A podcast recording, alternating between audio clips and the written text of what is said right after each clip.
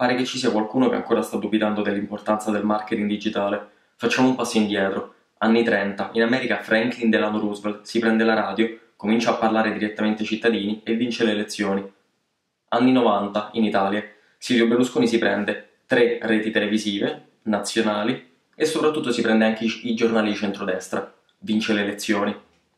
Poi arriva Barack Obama negli anni 2000 e mi risulta che Obama capisca l'importanza di email marketing, Facebook e di alcuni siti web progettati unicamente per comunicare a specifiche etnie dell'America. Barack Obama vince le elezioni. Poi di recente, restando sempre in America, viene fuori che Donald Trump si è fatto assistere da un ragazzo geniale di 29 anni che di fatto gli ha curato tutto il marketing digitale. Donald Trump domina su qualunque piattaforma social, da Twitter a Facebook a Periscope a Instagram, in ogni singola piattaforma social riesce a comunicare nel modo in cui bisognerebbe farlo, in modo nativo alla piattaforma, e vince. Cosa hanno in comune tutte queste, queste persone? Innanzitutto che sono diventati il presidente degli Stati Uniti, quindi semplicemente una delle persone più potenti al mondo.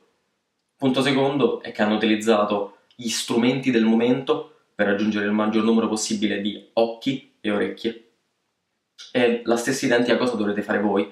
chiunque di voi, qualunque persona voglia fare un qualunque percorso nel digitale, comunicazione o marketing che sia, ufficio stampa o uh, vendita di un prodotto per una specifica azienda, qualunque cosa voi vogliate fare, comunque il vostro obiettivo sarà mandare un messaggio, fare in modo che dei potenziali clienti lo possano, lo possano ascoltare, lo possano leggere e l'unico modo che avrete per farlo e per ottenere dei risultati, diciamo, tangibili e utili e per non perdere il posto di lavoro, perché altrimenti ve lo meritereste, l'unico modo per farlo, per ottenere dei risultati è parlare e scrivere lì dove sono gli occhi e le orecchie delle persone. Negli anni 30 evidentemente si poteva conquistare o l'occhio del potenziale lettore con la carta stampata, e vi assicuro che quando ci sono pochi giornali a disposizione e non c'è internet, il giornale improvvisamente acquisisce un grande valore e non è un caso che tutti in passato abbiano provato a comprarlo. Poi si passa alla radio, all'ascolto e infine all'immagine in movimento, con il cinema, la televisione, eccetera. Oggi tutte queste piattaforme stanno fondamentalmente su internet e non mi interessa davvero quale lavoro nello specifico voi vorrete fare. Non so se scriverete contenuti per dei siti oppure scriverete in ottica SEO per dei siti. Non so se farete i social media manager oppure vi occuperete della pubblicità online o solo degli e-commerce o lavorerete solo in agenzia o solo in startup o solo in aziende grandi, non mi interessa perché tutte queste cose sono accomunate da una, una semplice verità che è il fatto di comunicare lì dove ci sono gli occhi e le orecchie delle persone. Quindi io penso che sia nel vostro interesse cercare di capire dove i consumatori sono e dove voi potete raccontare la vostra storia e vendere i vostri prodotti o quelli delle aziende per cui lavorate. L'ultima, diciamo, cosa che mi sento di dare è una cosa pratica, un esempio di vita reale, giusto per non sembrare uno dei tanti che parla di cose che poi effettivamente non ha vissuto.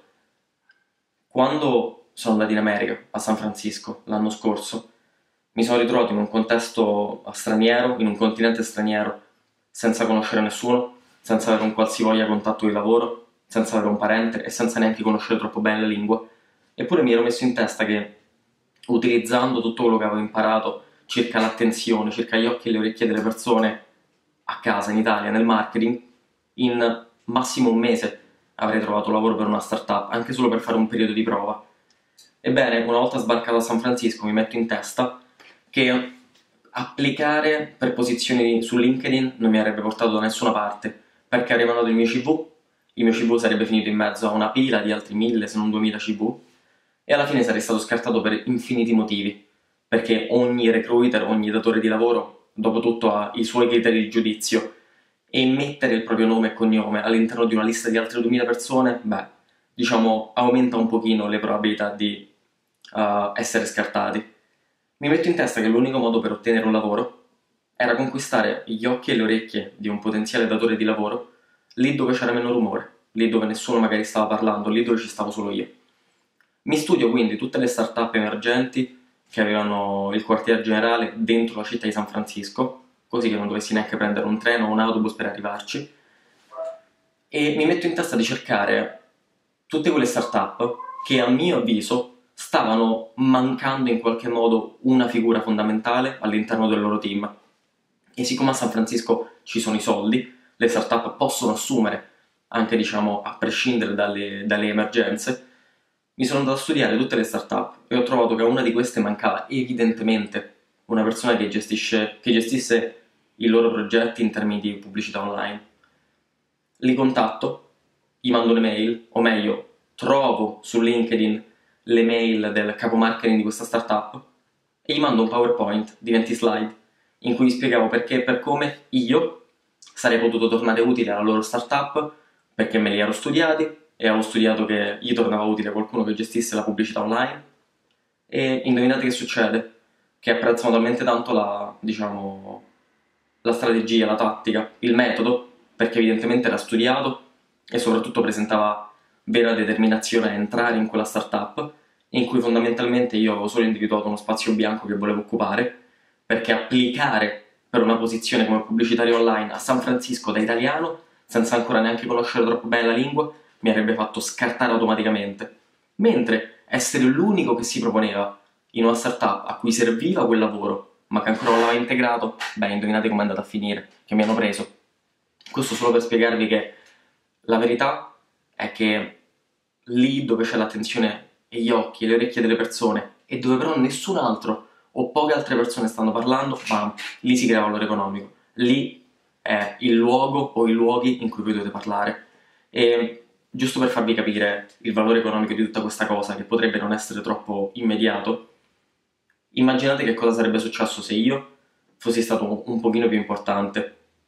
e questo video fosse stato messo su Facebook in formato nativo o su YouTube.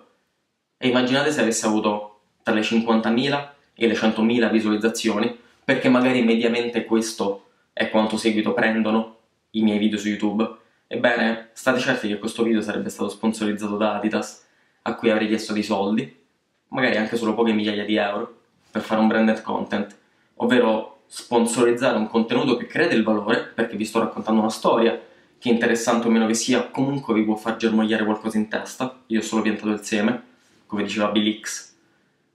e la verità è che però Adidas avrebbe potuto pagare per il contenuto, perché dopo tutto il suo brand era ben visibile tutto il tempo. Questo è il marketing digitale. Questo vuol dire fare soldi e raccontare storie nel 2017.